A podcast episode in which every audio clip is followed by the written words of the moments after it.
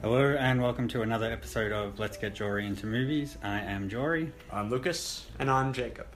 And this week's movie explores the clash of secular and religious cultures and the way those in power in religious institutions exploit their parishioners for their own gain.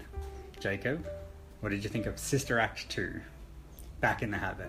I think I would have liked it if the movie that you just described happened. It did happen. No, it didn't. Yeah. It's very nuanced. I think I hate this movie, because I guess I just don't know what this movie is. And not because I didn't watch the first one. It's just from the opening scene, it's just completely baffling to me. That musical number is amazing. It's a medley of all these great songs, and I think it's a great hook. True. That's the thing. It's also a medley, of all the songs they sing in the first movie. Meaning you don't have to go and watch the first movie because you've heard the best parts. Sums it up. It's like an episode of TV where they sum everything up from the last episode. Okay, so the opening number, the opening sequence of the movie is Whoopi Goldberg is back in her life of a Vegas headliner. And she's doing her show. It's the last night, I think. And as she's doing her show, which as you say is the medley, the sisters from the previous movie sort of come into the audience, because they're going to get her to help them. That's the plot of the movie. Yeah. And this is all of the opening credits, right? About towards the end of this musical number, Whoopi Goldberg's character is lifted up by these wires. See? And you know where I'm going with this. Why are you going to go straight to the negative? Because within the first 3 minutes of the movie, she starts swinging around because the people who are controlling the wires are bad at their job, and she's swinging around, and she's going, "Whoa, what are you doing?" And they're making, they're throwing their hands up, and you basically see, question marks in their eyes, almost, Yeah. It's like, is this supposed to be a funny scene?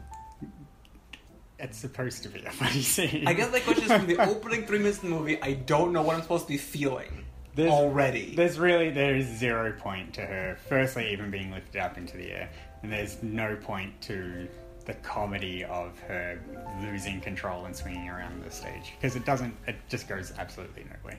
Well, no. Well, I think it sort of establishes her as being this kind of not clumsy, but just kind of goofy character. And that it's a good hook. It it makes me want to see what's going to happen next, and I think it does. Yeah.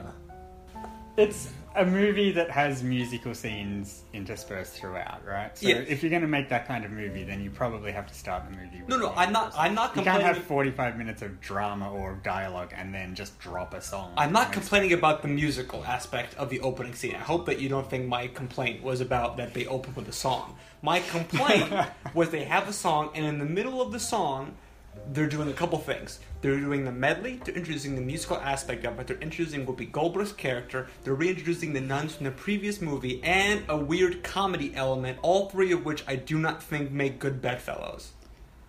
Well, and that's the whole movie. But what better way to start a movie than a grand musical number? And you mentioned how there's they introduce the nuns being there, and you can tell that they want to recruit her back into whatever scheme that they have. I think a lot of it, that musical number is 10 minutes, 5 minutes, and it just sort of introduces, it just brings us into the story immediately, without wasting any time too, because it all happens within a musical number, and I think that yeah, and I can agree with you that the humor in the film doesn't totally work. There's a lot of scenes where I was just it's a comedy and it's not funny.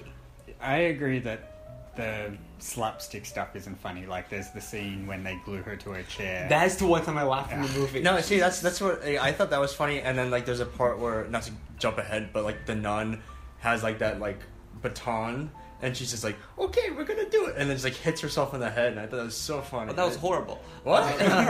No. The reason why I laughed at the scene where they glue her to the chair is because I was so baffled by what happened before, where they're gonna prank Whoopi Goldberg because she's being a hard ass on them. Yeah. She says, "Sit up straight, don't wear your sunglasses," all this stuff. So I'm gonna get her. So they put glue on her chair, and there's at least a good 3 minute preamble before she sits down. And to make a long story short, she does sit down, and she realizes, I'm stuck to the chair, and as she tries to leave, all the kids in unison start shouting, "Fusion!" They'll go, "Fusion! Fusion!" And I was just laughing because it was the most baffling thing I've ever seen in my entire life. It's like, what does that mean? It's 90s slang.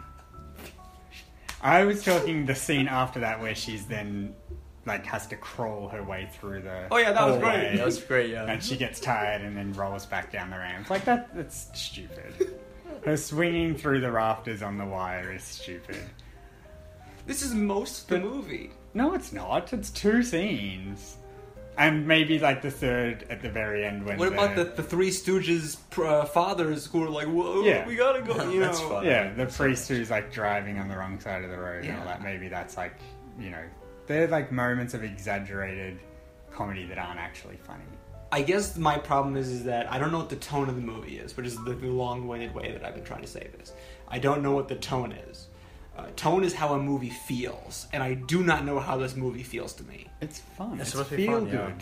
And everything happens to move on to the next point. Yeah, I think. And they, you know, they cross, and maybe there's like three whole subplots that you don't actually need, but none of them just end without resolution. Everything is tied up nice and neat at the end of it. No, I agree, but I think that to your saying of it all moves along to, like, every point leads to the end. Yeah. That's correct. But if every single node or scene or whatever you want to call it, like sequence, story beat, piece of dialogue, right? Transitions.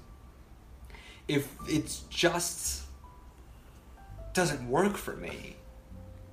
I don't understand how this fairly brainless movie is so confusing. Yeah, that's what I'm thinking. Like, it's like other than the fact that maybe you're overthinking it. I'm definitely overthinking it. But the movie is so straightforward, I think. I think a lot of things you just suspend disbelief, you know. And don't tell me that you shouldn't suspend disbelief in a movie. You should always suspend disbelief, but as I said, as long as I'm willing to suspend my disbelief, and I show up to a movie, right? Mm. You mentioned 2 episodes ago, you want to live in the logic of whatever the movie's presenting to you. Mm-hmm. I 100% agree. But when you start a movie, it says, here are the rules. The rules have to stay the same for the whole movie, because everything that happens is built off of that first, like... But I think the movie... So what changes? Yeah, I think the movie well establishes itself as having these certain rules, and I think it follows it pretty closely, like pretty religiously, I think. Hey. Because, you know, when you watch the movie, you don't... You, from the very beginning, when you find out that the school might close, you know the school's not going to close. Oh, yeah, obviously. Yeah. Like, and there's no way of saving I don't think there's any danger of it. Yeah. I mean, if you really get really into it, then you do... You're just, oh, shit, they're going to close. But, like... You know, like you know, it's like sometimes you watch like an episode of a cartoon, and you know everything's gonna be fine, no matter how difficult things are. And I think it's just like kind of like it's just like a film from that era where, like, you know, everything will be fine in the end, but just like go on for the ride and have fun. And there's musical numbers, and I think that's really what it is. That's the tone. That's the tone is have a little bit of fun. I'm not arguing against that because I understand that the movie isn't going to actually end with the school closing and the kids are thrown out on the streets. And they all fail miserably. I'm not trying to say that I even wish that was what happened.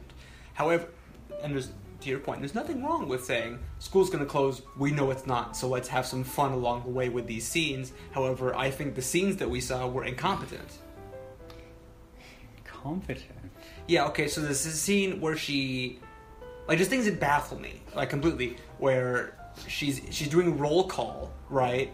And she starts with W, and then goes to S, and then back up. It's like, what alphabet are you reading? Well, she does it to introduce the characters in order of their importance in the movie. I understand. She's not going to start with the person who's sitting in the back who doesn't actually have a line just because their fictional name is Aaron Aronson. Like, of course she's going to go to Sketch and Rita and Right, so then why was the class that big? Because it's a class. And was the only... Is that their only class? Because later Rita, right? She gets kicked out of music class because she won't... Well, she quits. She quits, and then she just walks out of the school. That's it. And then she goes home and sits and stares at her window for three scenes. They just let her leave? Is that the only class she had? You get here to the music, so you're expelled from the school? Yes, I 100% agree with that. I'm not going to argue on that. But it's just not important. Everything happens because it needs to happen to make the movie good or fun. Okay, so what was fun about that scene then? Nothing in particular in that moment, but then, you know, Rita's now on the outside. We get to follow her, that she loves singing. She really wants to be a singer, but she's, you know, torn between that and what her parents or her mum wants for her. So it just sets up, it's like the very small amount of dramatic tension that this movie has. You know, Whoopi Goldberg has to win over the bad kids because it's just a little moment of dramatic tension. Like, they just happen, they throw it up and they knock it out, and then it's done, and then they move on to the next one. No, I very much clearly agree with you that she is the dramatic core of the movie, the Rita character, where Whoopi Goldberg's going to have to get through to her. And now, obviously, what I'm about to say, you can easily counter by telling me that, obviously, you can't just focus on one character throughout the whole movie, right? But in the beginning, I feel like they're clearly setting up the Shaka Zulu man as, like, because she has to help him find his voice, and then he's the star of the first choir concert. Yeah. And that goes almost nowhere. They just forget about him. No, he plays his role. His role is to, you know, find confidence in himself and in the choir. I thought that was... So his advancement is, you know, an analogy for the advancement of the choir as a whole.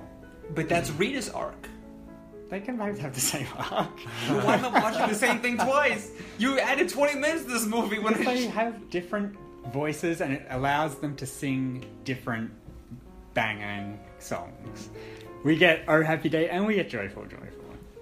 And I, for one, am fine with that. You think that they needed to have his arc for him to sing that song? He couldn't just sing the song? No, because he starts off, he's all nervous. Oh, but they wrote it that way. Well, everything's written. I understand. Well, like, I mean, I think this is going to make me sound like I don't like the movie, but I like the movie. But, like, it seems like a lot of the film is kind of, like, sort of built around these musical numbers. I don't care. That's fine. They're really good musical numbers. They're great. The one where they fundraise, that's a good one. The fundraiser one, do you remember that one? Yeah. Yeah, where, like, Whoopi is just, like, puts the... Yeah, oh, my God, that was so good. I think you're mistaking my comments for the movie is me arguing against... that it's a musical.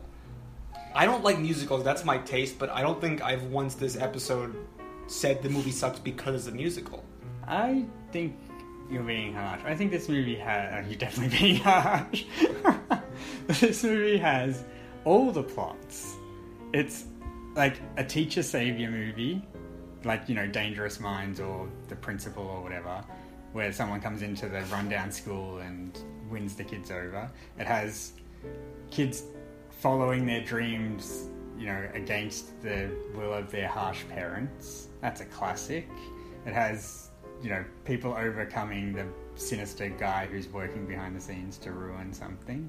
These are like three movies rolled into one movie. I don't think that you're going to win me over with this sort of buffet style argument. I mean, in reverse order, if you don't mind. The sinister teacher thing ends abruptly and it doesn't really go anywhere. There's no real climax. They lock him in a closet and then he's foiled by a quick lie. The thing with the mother is there almost is no resolution, because essentially the dad died by trying to pursue music, and then she decides, oh, I'm gonna actually pursue my dreams. Sorry, Mom. Mom just shows up and says, oh, you were wonderful. Like, there's not really any sort of, like, actual turning point there. And then... It's all implied. The mum now accepts Rita and is willing to support her dream. Like, you don't have to then have another 30 minutes of scenes where Rita is out gigging around town to show that she's now a successful musician. I'm not arguing for that. I'm just saying that I feel like everything that happens, the resolutions are incredibly quick and easy. But sometimes movies that have, like, that quick ending is just... I like that a lot, where it's just like, I don't need this, like, coda, you know, I just want it to just end. And I think that's like the film. You're gonna, like, laugh, so don't condescend me or anything, but it is, like, a pretty solidly written film where, like, it has, like, the hook, and then it, you know, it rises up there's a climax where like everything that we sort of that they've established, every like subplot kind of just at the very end it all gets resolved, and then a quick ending, and then like Ain't No Mountain High Enough, and then like I mean that's that you can't get more solid than that, I think. Okay, so I'm not saying that like because I like art films and that the complicated films, but you know I could enjoy like a fun movie that just hits like it's all predictable and it hits all the like the plot points at the right times, and then it's just boom done. The thing is that I like Ain't No Mountain High Enough, but I would prefer to listen to it on my phone quietly by myself and have Marvin Gaye and Tammy Terrell sing it. I don't need the end credits to roll and the cast of this movie sing it. Because I didn't find them talented enough to justify the existence of this movie. Okay. Like, if that's the only point in the movie is that the songs are good. The songs, it's not like they wrote songs for this movie. The songs exist. Well, they didn't write them, but they remixed them. It's a rendition of it. Right. Yeah. You know, especially Joyful Joyful, where they mix in Janet Jackson and Naughty by Nature. Like, you know, that's not in the original. No, that's Kim, true. Jacob. That's true. So, and you can't name another movie that does this. So that has to exist. Well, no, I mean, in the sense where it's like movies... Okay, there's two movies that are almost remakes of this film. There's the School of Rock, except instead of R&B, it's classic rock. Yeah. It's rock and roll. Mm. But essentially almost the exact same plot with a couple tweaks. And same with instead of a teacher, it's a student, but the a cappella movie, the Anna Kendrick Pitch Perfect movie, where you have remixes of popular songs but done in a different genre. Right. So this is a type of movie that does exist. Yeah. But I think that when those movies have some sort of like flair about them that extends beyond the songs. Like they're not just songs that are hung on a movie, it's a movie that happens to have songs in it. But this movie is just songs. It's, you know, when they're in the music room and they're first learning how to sing together as a choir. Right? And so she just pulls people out at random and connects them as a group. It's just nice. It's feel good is like I don't know how to explain it any more than that. It's just meant to be enjoyable. Right, well I suppose, and this is not to paint you as someone who's a complete misanthrope, but I didn't think that would necessarily be your argument for anything. Well, you know, when I was 8, which is when I first saw this movie, I didn't hate people quite as much. No, right, but you still think it holds up. Do you think it's just nostalgia? Clearly something else is grabbing you. It's nostalgia, it's the songs that are still great and I still listen to. Like, they're on YouTube, so you can just listen to the songs, you don't have to watch the whole movie. I like Whoopi Goldberg. I like Lauryn Hill. I'm down for anything Lauryn Hill wants to do. Well, one more nitpick for me is that, so when the movie starts, they just want her to help these kids, and then the problem of the school being shut down happens later. Right. That's a big one too, I think. And I think if they had established that the school was going to close, I think if they had established that stuff at the beginning, closer to the beginning, that would have been. The sister's coming in and saying the school's closing, you need help with turnaround. And let's go to the competition. Like, I think that would have made it a little bit more, yeah. And you also probably shaved 20 minutes of this movie, which I'm all for. Yeah. Okay, so I want to talk about that nun, who's the most annoying character in any movie I've ever seen in my life. There's the one that's always making weird noises, and there's the scene where she plays with this weird, like, wind-up toy. Yeah, what's up with that? Who is that? She is the effervescent, optimistic, sunshine nun. Mm-hmm. And I guess is meant to be, at least in the first movie, she's the opposite of Mary Clarence, of Whoopi Goldberg's character. Because in the first movie, she, you know, goes into this convent. She doesn't want to be there. She's trying to escape. And then she finds these people who are actually really nice. And she really appreciates whatever her name is, as, you know, optimism and enthusiasm. And so then they just carried that character over into the next one. And so she's just, you know, the kind of character. Well, I guess that's a question I was asking. Is that was she that turned up? Yeah. In the first movie? Yeah. Okay. And this is one of the worst characters, I think, in film. I hate this character so much. I think James Coburn, who I like normally, is like probably the worst character in the film. Like he's pointless. He's Jesus. Like they really. He's that Mr. Crisp, the administrator who wants to retire. Oh, yeah. Also, like... Man, no point. So at the end... Well, that's the point. No, he's pushing to get the school closed so he can retire. Yeah, but... Right. He's doing it for the sinister reasons that I mentioned in the introduction. I wish they didn't... I wish they chose somebody else other than James Coburn, because I like him so much. And he's just bad in this movie. So Mr. Crisp finds out at the end that Whoopi Goldberg is actually not a nun. Mm-hmm. And he takes all the fathers to go to the the concert... to stop them, and they lock him in a closet with a salami. With a salami. Comedy go, Jacob. That is really funny. Wait, no, it's not.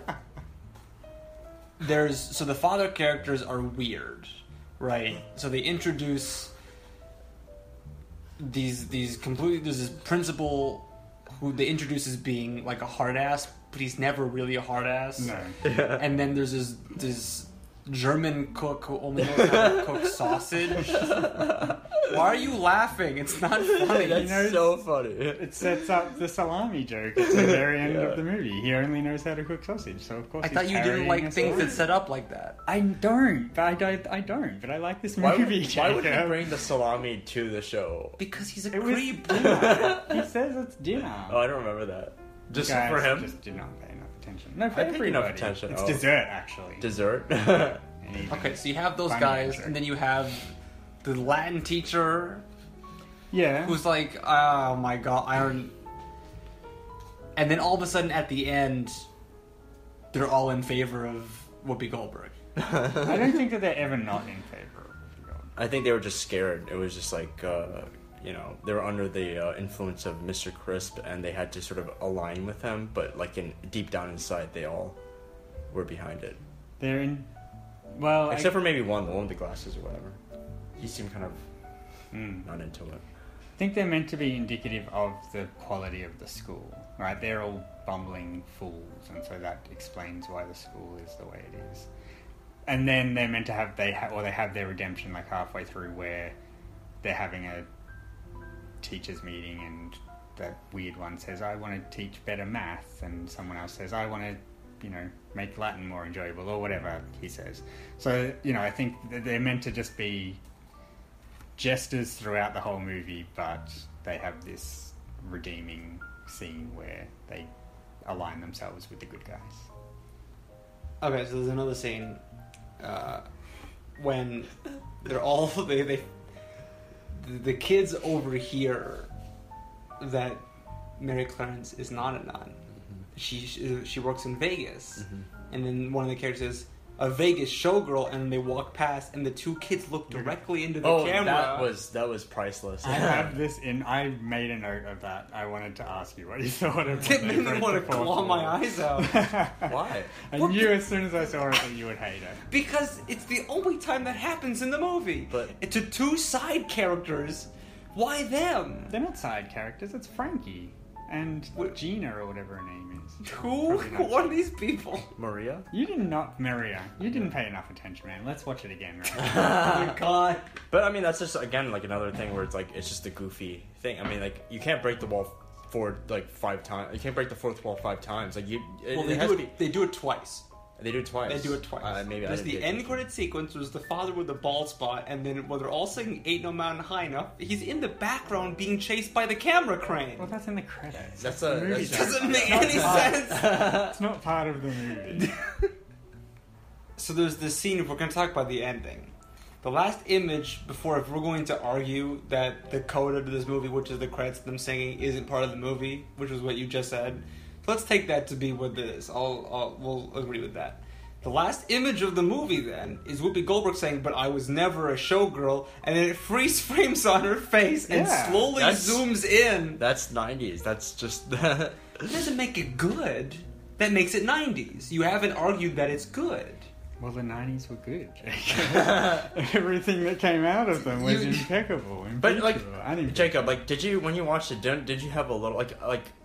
You and me, we didn't live that much time in the 90s, but like, looking back, like watching this retrospectively, in like the 2010s, like it was nice to see like a movie from the 90s when it, like times were very different, you know. No, it wasn't. It wasn't? No. I mean, like right now I think the world is pretty bleak. But like the 90s was kind of this like big sunshine, and like it's nice to go back and just kind of experience that through a film. I think what it also is a kids movie or, you know, a young adult movie. Right. So look at it through that lens as well. It's not meant to be serious or raising any great issues. It's for 12-year-olds to enjoy. Well, no, but I think that there's several movies that you've mentioned to me in our private conversations, like, for instance, Home Alone, right, which is very much a kid's movie, but I think is a much more smartly made movie. You can have a movie for kids and have it be smart, but I think just saying what the movie is for kids is a little bit of a cheat. On explaining away some of the things that I can't get past. I think, well, the reason I say it, like, the reason I raise all of it is that I still think that you're just expecting a bit too much of it. That's very possible. I think it's certain. I guess I just figured that hearing you talk about books, this would not fly with you if it was a book. I would never read a book like this. No. Well, there wouldn't be any musical numbers. We could write that. That would be fun, yeah. We can do Sister Act 2, Back in the Habit, the novelization. Yeah. In time for the 30th year anniversary. Yeah. I have to give them props for naming it Sister Act 2, Back in the Habit. That's pretty good. Almost as good as calling it Mamma Mia 2, Here We Go Again. That's pretty good. Alright, we're getting there. Yeah.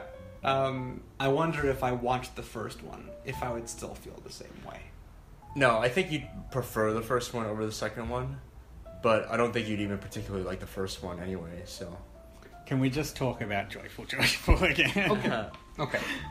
You had, like, you didn't like that at all? I know it's not Frank Sinatra or Radiohead, but you can't tell that that's a banger. I never argued against the songs being good. I never once said these songs are bad. That never entered into my mind. Well, did you enjoy it? That's like, yes, that's the question. Did you enjoy it?